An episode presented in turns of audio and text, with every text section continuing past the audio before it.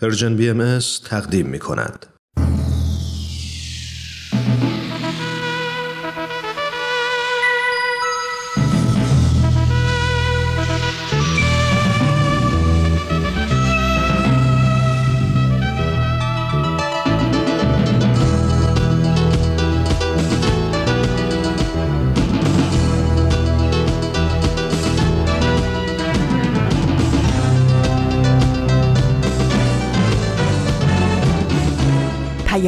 دوست. برنامه ای برای تفاهم و پیوند دلها.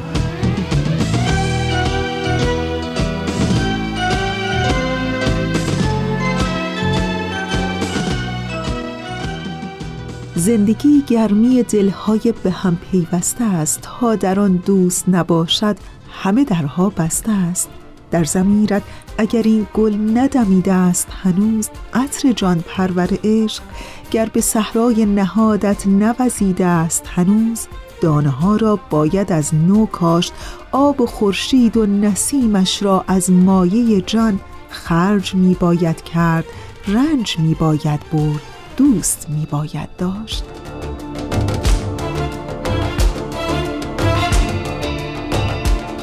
به پیام دوست یک شنبه ها از رسانه Persian BMS خیلی خوش آمدین. من فریال هستم و در هشت بهمن ماه سال 1402 خورشیدی مطابق با 28 ژانویه 2024 میلادی همراه با شما.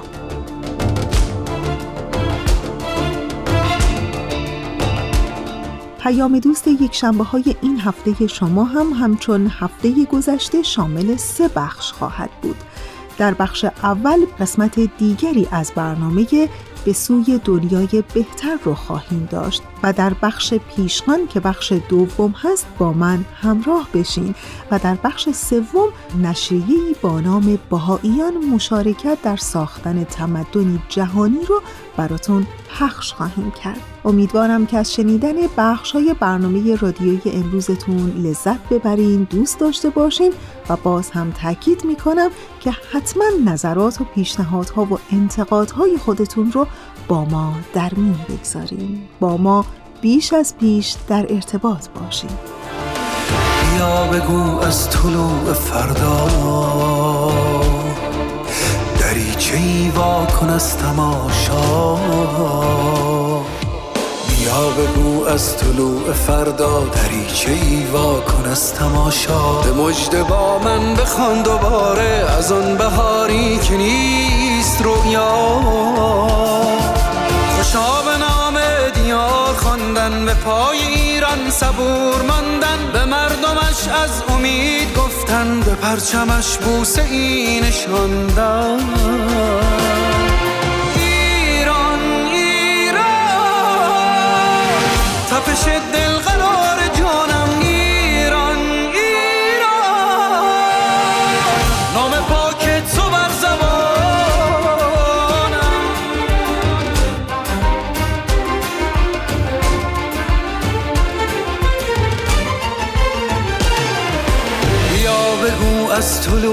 فردا دریچه ای وا کن از تماشا. به مجد با من بخوان دوباره از آن بهاری که نیست رویا سهری می‌رسد دوباره به روشنای امید ما.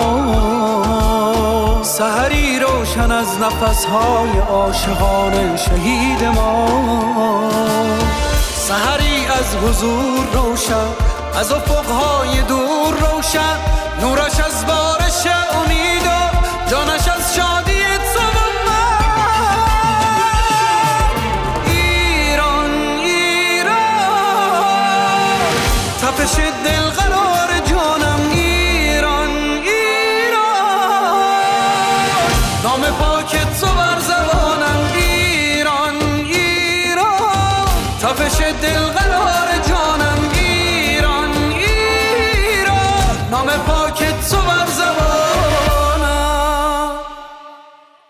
و بخش اول برنامه امروز ما. بله قسمت دیگری از برنامه به سوی دنیای بهتر براتون آماده پخش شده که ازتون دعوت می‌کنم به این قسمت گوش کنید.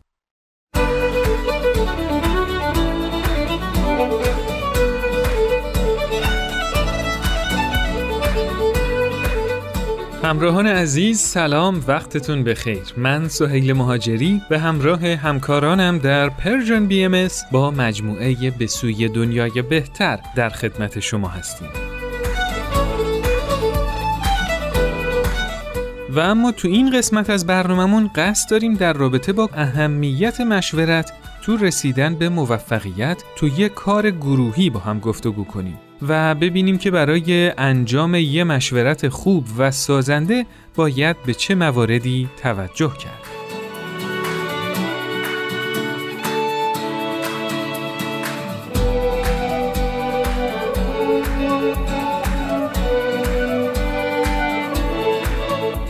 مشورت وسیله برای رسیدن به توافق و راهی برای اقدام جمعی یا همون کار گروهی.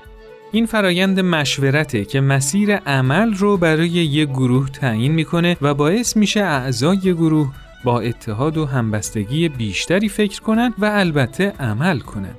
بله تفکر جمعی باعث میشه که خلعهای تفکر فردی پر بشه و در نهایت برای کارامون درستتر تصمیم بگیریم. وقتی با مشورت صحیح یه گروه سر یه موضوع توافق می‌کنن اون وقت تمام نیروها برای انجام دادن اون تصمیم متمرکز میشن و اینطوری کارها بهتر و سریعتر انجام میشه. سلام ماریا هستم. با گزارش این هفته من همراه باشید.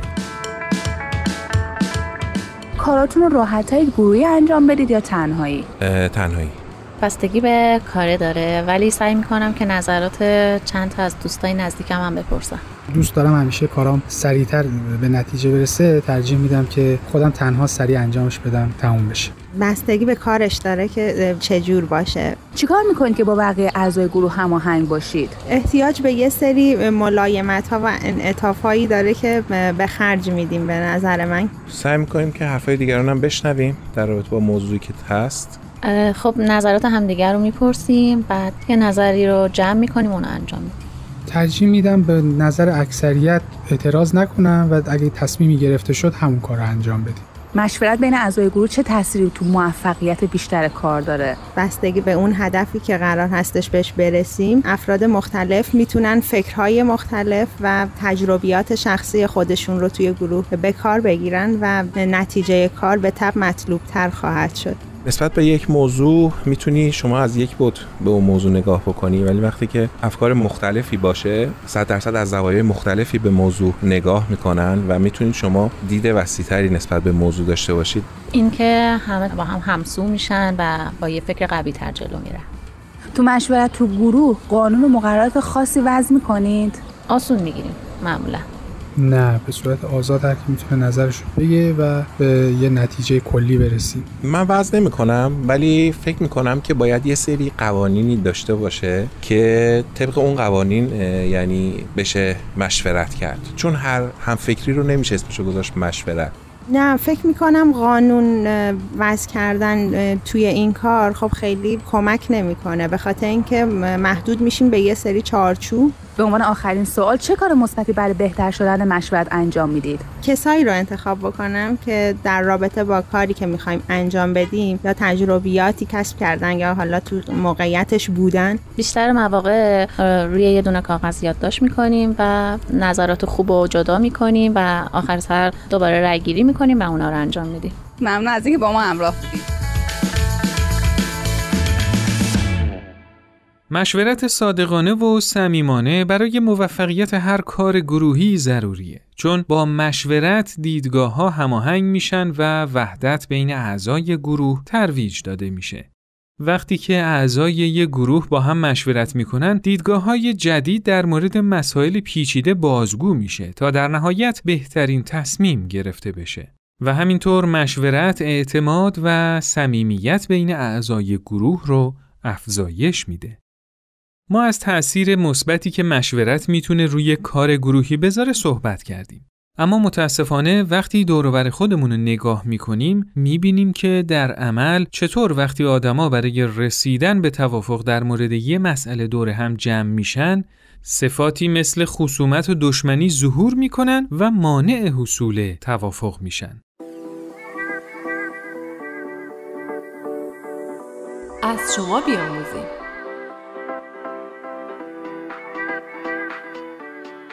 نسرین خانم همسر عزیز آقا چند وقتیه که آرتروز داره و متاسفانه انجام کارای خونه براش سخت شده. برای همین با هم تصمیم گرفتن که خونه یه ویلاییشون رو بفروشن و برن توی یه آپارتمان کوچیک. عزیز آقا که هر روز با درخت و گل و باغچه ی حیات مشغول بود نمی‌تونست تو گوشه ی آپارتمان بشینه از همون روز اول که رفتن به آپارتمان رفت تو حیات و خودشو با کارای مختلف مشغول کرد نسرین خانم به عزیز آقا می‌گفت اینجا که فقط خونه ما نیست. یازده تا خانواده دیگه اینجا زندگی می‌کنن. نمیشه که تو خودت سرخود یه کارایی انجام بدی. باید با مشورت بقیه باشه. تازه اون موقع بقیه هم یه کمکایی می‌کنن که کارا بهتر انجام بشه. اما عزیز آقا هم می‌گفت کار بدی که نمی‌کنم. باید خوشحالم باشن. به هر حال به اصرار نسرین خانم عزیز آقا صبر کرد تا کارایی که به نظرش باید انجام می‌داد رو تو جلسه ساختمون مطرح کنه و با مشورت بقیه ساکنین تصمیم بگیرن. بالاخره روز جلسه ساختمون فرا رسید. نسرین خانم و عزیز آقا با یه ظرف شیرینی به جلسه رفتن و از اینکه می‌تونستن با بقیه همسایه ها آشنا بشن خیلی خوشحال بودن. عزیز آقا یه لیست از کارهایی که به نظرش باید انجام می‌شد و نوشته بود و منتظر بود در اولین فرصت اونو برای بقیه بخونه. اما جلسه اصلا اونطوری که اونا انتظارشو داشتن پیش نرفت. همسایه ها خیلی با تأخیر اومدن و از هر خانواده هم فقط یه نفر اومده بود که اکثرا آقا بودن. در طول جلسه تنها کاری که صورت نگرفت مشورت بود. همه اونا با یه عالم توقع و دلگیری از بقیه اومده بودند و فقط مشغول انتقاد از هم و اتهام زدن بودن. جلسه شبیه مناظره های سیاسی شده بود. عزیز آقا و نسرین خانم ظرف شیرینی و روی میز گذاشتن و به آپارتمان خودشون رفتن. به نظر شما هر حالتی از مذاکره رو میشه روش اسم مشاوره گذاشت؟ آیا جاهایی که افراد با روحیه انتقاد و رقابت طلبی وارد میشن فرایند مشورت می‌تونه شکل بگیره؟ با هم نظرات شما دوستان عزیز رو میشنویم.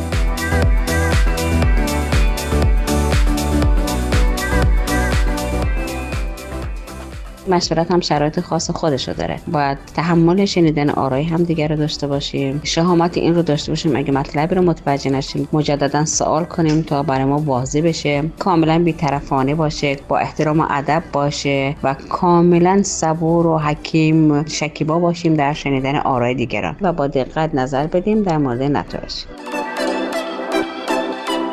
وقتی ما می‌خواهیم مشورت بکنیم باید عمیق بشیم. پس لازمه که نظرات موافق و مخالف دیگران هم بشنویم. به نظر می‌رسی که موفقیت در مشورت دوری کردن از قضاوت و سرزنش دیگران باید باشه و همچنین اینکه بتونیم با دقت به حرفهای دیگران گوش کنیم. نه اینکه به دنبال دفاع از خود و جواب دادن باشیم.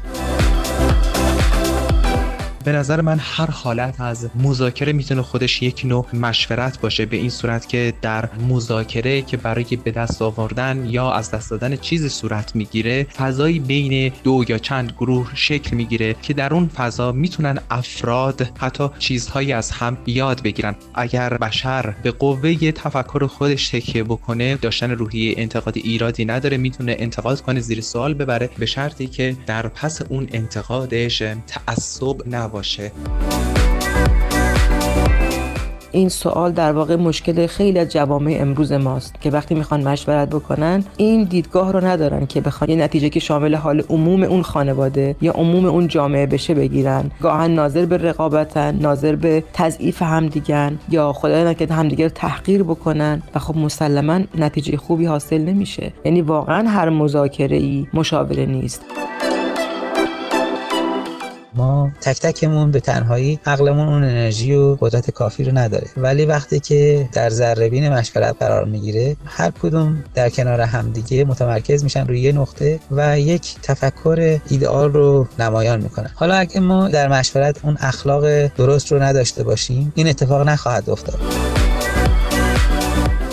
من فکر می‌کنم که صد درصد اینطور نیست که هر دور همی هر مدل بحث کردنی هر مدل صحبت کردنی مشورت باشه. در واقع مشورت تو بهترین حالتش این هستش که یه نتیجه خوبی حداقل برای یک نفر همونجا حاصل بشه.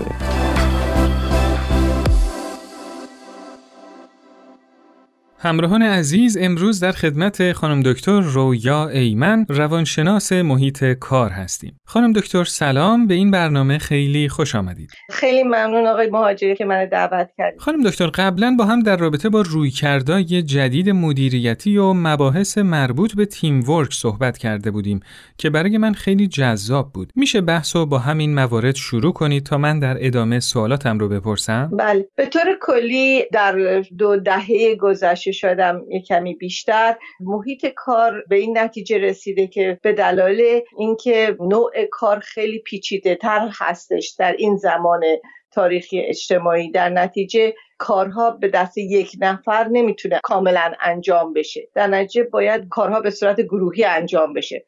خصوصا کارهایی که حالت نو هستش و تازه هستش و باید درش بیشتر تکاوش کرد و فهمید که چجوری این کار انجام بشه. حالا میشه یه مقدار در رابطه با نحوه اداره این گروه ها برامون توضیح بدید؟ بله. خب وقتی که یه تیمی یا یه گروهی رو می‌خوایم تنظیم بکنیم باید مسائل مختلفی رو در نظر بگیریم. اول از همه اینکه این گروه در کجا کار می‌کنه. یعنی اصلا اون مکان و اون موقعیتی که باید با هم کار بکنن و باید در نظر گرفت. امکانات برای کار خیلی مهم هستش. زمان لازم داره. وقتی که افراد با هم بخوان کار بکنن زمان لازم داره که افراد بتونن نظریاتشون رو بدن اونای دیگه بفهمن نظریاتشون رو و راحت بتونن با هم صحبت بکنن. وقتی که یه محیط کاری از یه عده می‌خواد که با هم تصمیم بگیرن یعنی به صورت تیم کار بکنن در نتیجه باید جوری که بهشون ارزش میده و تشویقشون می‌کنه باز هم به صورت گروهی باشه. اگه بخوان مثلا بگن که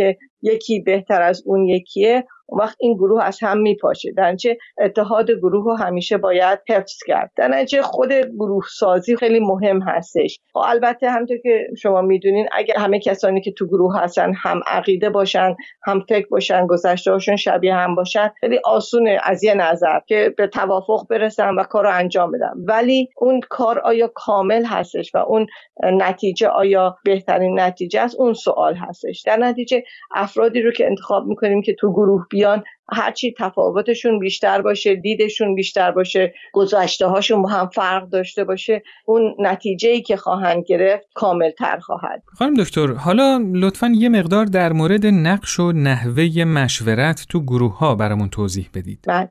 خب در نتیجه وقتی این گروه ها یا مدیر و گروه با هم اصلا مشورت باید بکنن مشورت فقط این نیستش که یه گروه رو بیاریم که با هم حرف بزنن. مشورت باید یه هدف داشته باشه و اون هدف باید واحد باشه. نکته بعدی اینه که به چه نحوهی به هدف برسن. خب این طبیعتا دیدهای مختلف در این مورد هست. حالا موضوع اینه که چجوری نحوه کار گروه رو باید در نظر بگیریم. برای نحوه کار دو تا مسئله رو باید در نظر گرفت. یکی اینکه چه گفتاری چه رفتاری باید انجام بشه. یکی اینکه نحوه اجرای این رفتار و گفتار چطور باشه. مثلا همه باید این امکان رو داشته باشن که نظرشون رو بدن. اون اطلاعاتی رو که در دست دارن رو به بقیه بدن. در نتیجه فقط این نیستش که هر شخصی نظر و اطلاعاتش رو به جمع بده بلکه باید افراد همه از هم پرسجو بکنن. او تو حرف نزدی تو نظرتو بگو. تو ساکت بودی. تو چه نظری یا چه اطلاعاتی در این مورد جمع کردی؟ که در نتیجه این گروه دسترسی به تمام اطلاعات و نظریات داشته باشه. باید یه حالت تشویقی باشه یه محیط مثبتی باشه که همه بخوان با هم صحبت بکنن. وقتی که فقط یه نفر نظر میده هر چقدر نظرش خوب باشه احتمال اینکه همه اون نظر رو کاملا تو قلبشون قبول کرده باشن ممکنه کم باشه. در نتیجه هرچی بیشتر اون اعضای گروه در این نتیجه گیری سهیم باشن احتمال اینکه اون کارایی اون نتیجه بیشتر باشم هست. یه دکتر دیگه هم که خواستم میگم نحوه بیانه. یعنی اینکه وقتی آدم نظر می‌خواد بده به چه صورتی اینو میگه؟ بعضی وقتا به حالت توضیح بعضی وقتا یه حالت داوریه. یعنی مثلا وقتی شما یه چیزی میگین وقتی من می‌خوام جوابتون رو بدم نکته که شما گفتین رو یه حالت تحقیرآمیز یا critical برآورد می‌کنم. وقتی که وارد اتاق میشیم به همه افرادی که توی اون اتاق یا اون محیط مشورت هستن به یک دید نگاه بکنیم. نه اینکه مثلا من خب ده سال بیشتر از شما اینجا بودم پس من بیشتر از شما ها می‌دونم. خب اگه اونطور باشه اون جوونا رو اصلا دعوت نکنین. اگه فکر می‌کنین که جوونا هیچی نمی‌دونن. اگه جوونا رو دعوت کردین که توی بحث باشن پس باید حرف اونا رو گوش کنیم. اگه جوونا اونایی که مسنتر هستن و تجربه بیشتر دارن و دعوت می‌کنن پس باید به حرف اونا گوش کنن باز اون حالت تواضع و یادگیری خیلی مهم هست. صحبت که می‌کنیم و گوش که می‌کنیم یه خورده باز و شفاف باشیم. یه حالت همدردی. مثلا بعضی وقتا من ممکنه یه چیزی بگم که می‌دونم تا یه حدی طبق نظر شما نیست. وقتی که می‌خوام بیان کنم اینو در نظر داشته باشم که شاید این ممکنه ایجاد ناراحتی برای کسی بکنه. به طور کلی وقتی آدم مثبت باشه باز و شفاف باشه و هدفش این باشه که ببینیم این مسئله رو چجوری بهترین راهه که می‌تونیم حل بکنیم اون وقت مشورت نتیجه خوب داره. اما اگه فقط دور هم جمع میشیم و یه نفر می‌خواد به اونای دیگه دستور بده خب اونم یه جلسه ایه ولی دیگه جلسه مشورت نیستش. خیلی ممنون. شما به نحوه مشورت روابط بین اعضا و فضای جمع مشورتی و همینطور اهمیت و نقش قابل توجهی که مشورت می‌تونه تو موفقیت یک کار گروهی داشته باشه اشاره کردید. به عنوان آخرین سوال لطفا بفرمایید نقش یک مدیر در فرایند مشورت چی هست؟ بله. خب مدیر در مسائلی که مشورت می‌خواد بکنه باید تصمیم بگیره که آیا این می‌خواد مشورت به صورت گروهی باشه یا به صورت یک به یک باشه. وقتی که مدیر می‌دونه که تو گروه بعضیا با بعضی دیگه مخالف هستن یا بعضیا یه جنبه رو بیشتر علاقه دارن بعضیا یه جنبه دیگر رو علاقه دارن وقتم محدود هستش بهتره که مدیر با یکی یک مشورت بکنه جمع نکنه. بلکه اون وقتی جمع می‌کنه باید اول اختلاف حل بشه. بعد وقت می‌تونیم به نتیجه برسیم. در این حال هم همه اون نکاتی که قبلا گفتم اگر مدیر رئیس جلسه هستش باید تمام این جنبه ها رو مراعات بکنه که مطمئن باشه همه دارن نظر میدن همه دارن گوش می‌کنن.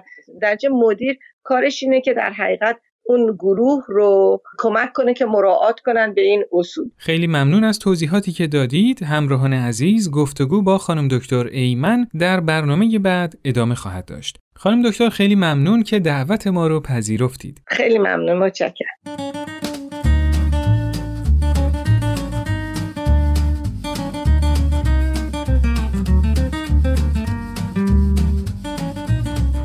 مشورت صحیح تو فضای مملو از عشق و محبت صورت می‌گیره. اعضای یه شور باید با خلوص و وقار تو فضای مشورت حاضر بشن و در نهایت ادب و ملایمت نظرات خودشون رو بیان کنن.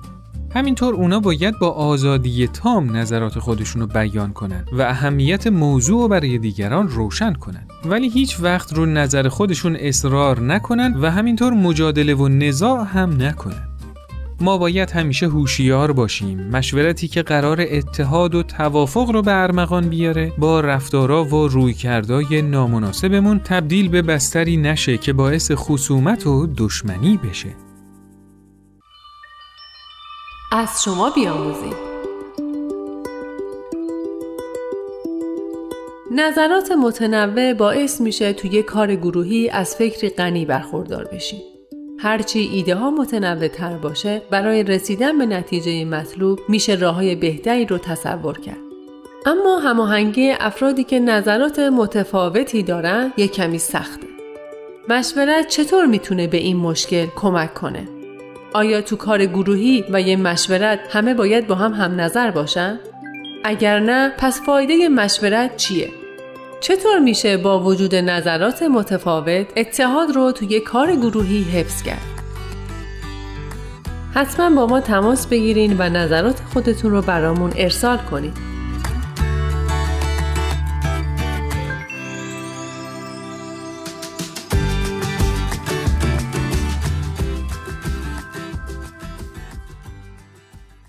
خب دوستای عزیز به پایان این قسمت از برنامهمون رسیدیم. امیدواریم که از شنیدن اون لذت برده باشید.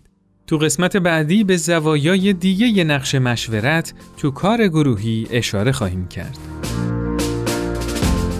شما می‌تونید این برنامه رو تو هر کدوم از اپلیکیشن های پادکست خوان زیر اسم BMS subscribe کنید تا به محض آپلود کردن قسمت جدید با خبر بشید. و همینطور یادتون باشه با امتیاز دادنتون به این برنامه به ما کمک بزرگی می‌کنید. ضمنا از طریق آیدی contact at sign Persian BMS contact در تلگرام و صفحه اینستاگرام و فیسبوک Persian BMS می‌تونید نظرات خودتون رو برای ما ارسال کنید. روزهای خوشی رو براتون آرزو می‌کنیم شاد و پرتوان باشید.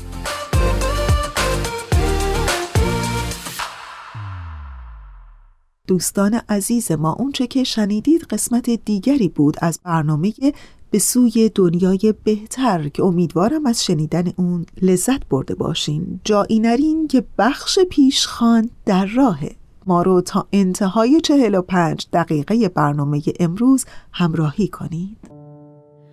آرزویم این است. قلب را بینم. دست در آغوش ترک را بینم. همدم تاجیک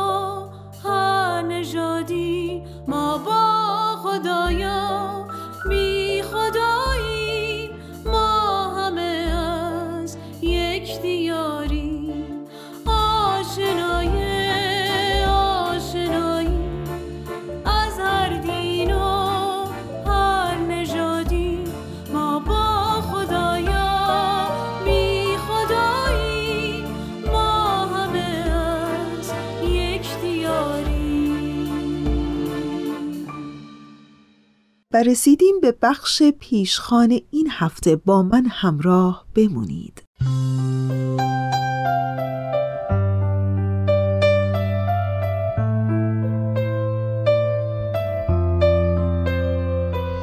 هپینس یا همون خوشبختی؟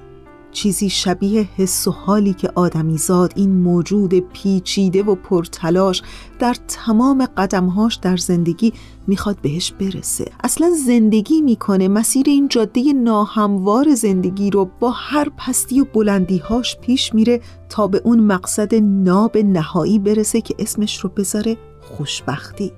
ولی می‌دونین من شخصا عمیقا بر این باورم که این خوشبختی که هممون در زندگی یه جورایی دنبال اون هستیم از منظر دید هر شخصی می‌تونه متفاوت باشه و شاید همین تفاوت هاست که شکل و صورت و روش زندگی ها رو تو این دنیا متفاوت می‌کنه و حتی به جرأت می‌خوام بگم که بر شخصیت آدم ها تأثیر می‌گذاره و در نهایت بر اخلاق و رفتار و منش اونها. حقیقتش در باور شخصی من خوشبختی اون حس رضایت از اونچه که هستیم و داریم و برامون مقدر شده. ولی به این معنا نیست که هیچ تلاش و اقدامی برای پیشرفت و بهتر شدن در زندگی نکنیم. نه اصلاً. فقط اون حس رضایت هست از هر قدم مثبتی که رو به جلو هست رو به سازندگی و ساختن و بهتر و بهتر شدن. و حالا امروز در بخش پیشخان این هفته می‌خوام براتون از دیدگاه یک نویسنده جوان بگم که اون خوشبختی رو چطور می‌بینه و چجوری تعریف می‌کنه. پویان اوحدی نویسنده جوان در صفحه اینستاگرامش از طرح نمایش عروسکی آقای همسایه که سالها قبل در ایران پخش می‌شد می‌خواد برسه به معنای خوشبختی. بهتون پیشنهاد می‌کنم که این دلنوشته پویان اوحدی در باب معنای خوشبختی رو اصلا از دست ندید. با من همراه بمونید و بشنوید از این دلنوشته دلنشین و شنیدنی.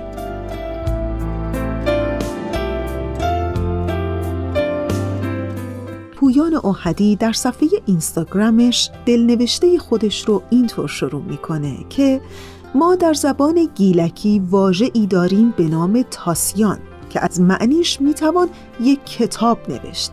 اما اگر به طور خلاصه معناش کنم به حالت روحی آدمی در اون زمانی گفته میشه که فقدان یک کسی رو به شدت احساس می‌کنه. یکی که انگار در همه لحظات زندگی با تو بوده در هر لحظه در هر نفس و درست بعد از نبودنش تاسیان میشه.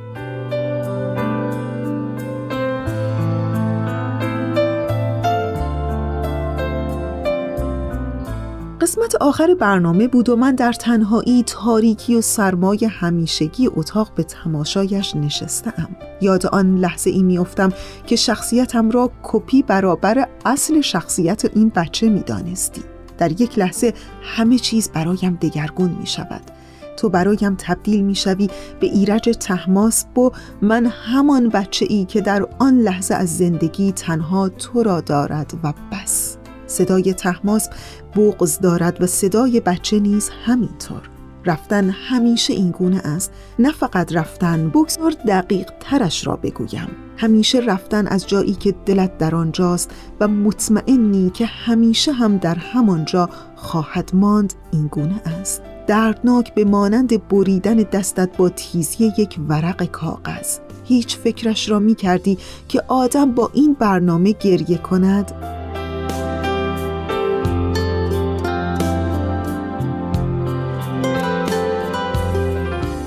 میدانی خوشبختی های عظیمی را در زندگی تصور خواهی کرد. از هر نوع و ترکیبش را هر سال خوشبختی را در یک چیز خواهی دید. از مسخره و کوچکترین چیزها شروع می شود و به بزرگترین و عجیبترین چیزهای ممکن خواهد رسید. فرضیه خوشبختی را می گویم اما بگذار این را بگویم که خوشبخت آن کسی است که در این مقیاس از رنج درد و فقدان یک کسی را شبیه تحماس داشته باشد که در آغوشش بگیرد و به او قول بدهد که تنهایش نمی‌گذارد. قول بدهد که از همه چیز و همه کس بیشتر دوستش داشته باشد. قول بدهد اگر دنیا هم خراب شود و به آخر برسد او بیخیالش نمی شود خوشبختی یعنی داشتن یک آغوش و یک شانه برای گریه هایی که طولانی و بی صداست گریه هایی که مثل باران بهاری شمال بدون خبر می آید و قافل گیرت می کند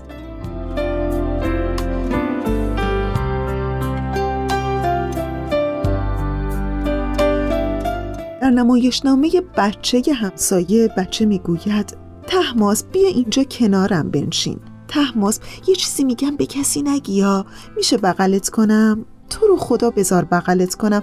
من دلم برات تنگ میشه. و اینجاست که گریه امان آدمی را میبارد و از اینجا به بعدش برای من دیگر نه صدایی از تحماس وجود دارد و نه از تو.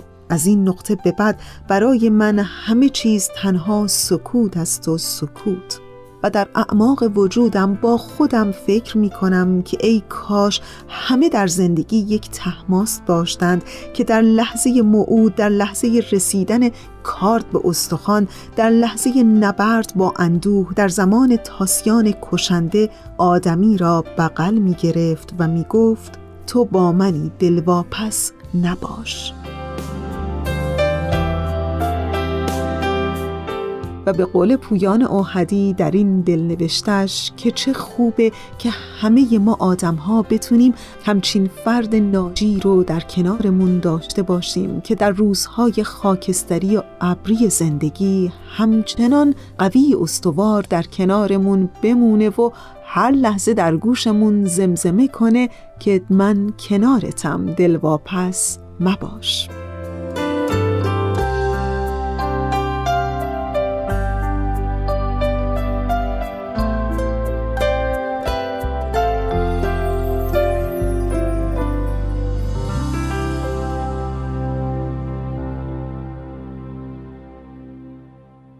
خب دوستان عزیزم امیدوارم که از شنیدن این دلنوشته زیبا لذت برده باشین. ولی جایی نرین که برنامه ما تمام نشده. با ما تا انتهای برنامه امروز همراه بمونید. ما از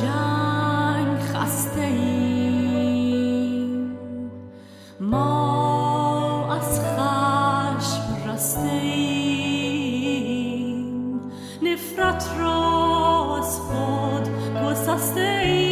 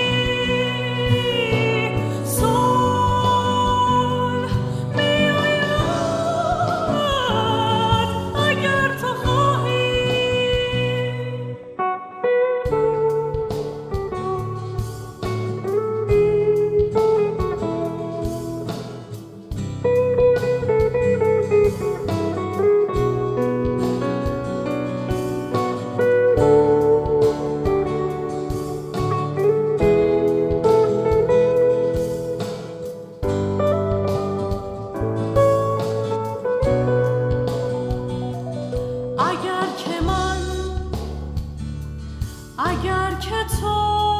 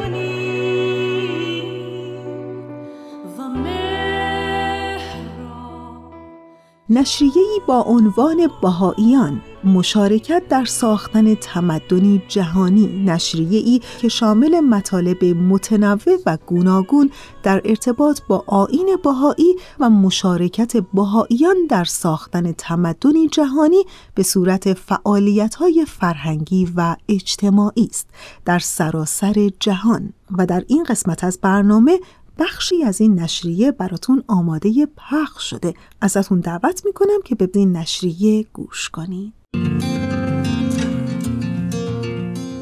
این اعتقاد که هر فرد انسانی متعلق به خانواده واحد بشری است در مرکز تعالیم بهایی قرار دارد.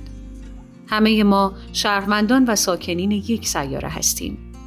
افزایش سطح آگاهی ما نسبت به میراث مشترک و وابستگی همه انسانها به یکدیگر موجب می شود تا بتوانیم در مسیر ایجاد وحدت در کسرت تلاش نماییم. آثار بهایی با طرح این عقیده که همه بار یک دارید و برگ یک شاخسار اعلان می دارد که هدف انسانها مشترک بوده و آن ایجاد و پیشرفت تمدنی مادی و معنوی است.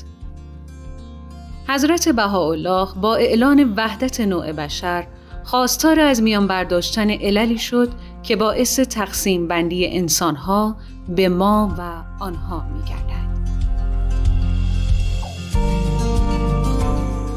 اصل یگانگی نوع بشر آموزه اصلی آین بهایی است. با شناخت و پذیرش این اصل هر نوع تعصبی، طبقه، رنگ، جنس، نژاد، اعتقاد، ملیت، سن و ثروت مادی از میان می رود و هر عاملی که سبب شود مردم خود را نسبت به دیگران برتر یا پایینتر ببینند کنار گذاشته می شود. در واقع دیدگاه حضرت بهاءالله در ارتباط با تمدن جدید الهام بخش افراد می گردد تا خود را به عنوان شهروندان یک سرزمین مشترک یعنی کره زمین ببینند. تعصب چشمان ما را بر این حقیقت می بندد که هر فرد انسانی اساساً یک موجود روحانی با استعدادها و توانایی های منحصر به فرد است. حضرت بهاءالله عالم را به هیکل انسان تشبیه می نماید. عملکرد سالم بدن بستگی به همکاری اجزا و اعضای آن دارد. میلیون ها سلول که در ساختار و عملکرد متفاوت هستند، نقش خود را در حفظ سلامتی بدن ایفا می کنند. قسمت های مختلف بدن برای آنکه از منابع موجود بهرهمند گردند نه تنها با یکدیگر رقابت نمی کنند بلکه هر سلول در فرایندی مستمر نقش گیرنده و دهنده را ایفا می کند. افراد بشر نیز در جهان به همین صورت به یکدیگر متصل هستند. برای تحقق وحدت نوع بشر همراهی صمیمانه و جهانی لازم است. با توجه به آثار بهایی باید رعایت و محبت را به درجه ای رساند که بیگانه خود را آشنا بیند و دشمن خود را دوست شمرد. در واقع اجرای اصل وحدت نوع بشر فراتر از غلبه بر تعصبات و بیداری روح برادری و حسن نیت است. آثار بهایی می‌گوید این اصل مستلزم تغییری ارگانیک در ساختار جامعه کنونی است. تغییری که تاکنون نظیرش در عالم مشاهده نشده است.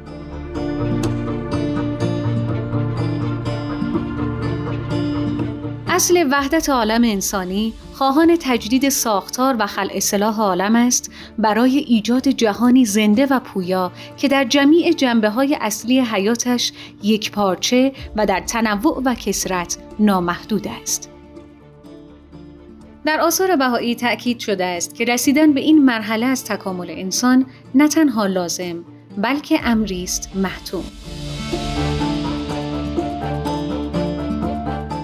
خدمت فداکارانه به انسانهای دیگر راهی برای ابراز عشق به خداوند و پذیرش اصل وحدت نوع بشر است. طبق بیان حضرت بهاءالله اصلاح عالم از اعمال طیبه طاهره و اخلاق راضیه مرزیه بوده. و به بیان حضرت عبدالبها پسر حضرت بهاءالله در عالم وجود آیا نعمتی اعظم از آن متصور است که انسان چون در خود نگرد مشاهده کند که به توفیقات الهیه سبب آسایش و راحت و سعادت و منفعت هیئت بشریه است؟ لا والله بلکه لذت و سعادتی اتم و اکبر از این.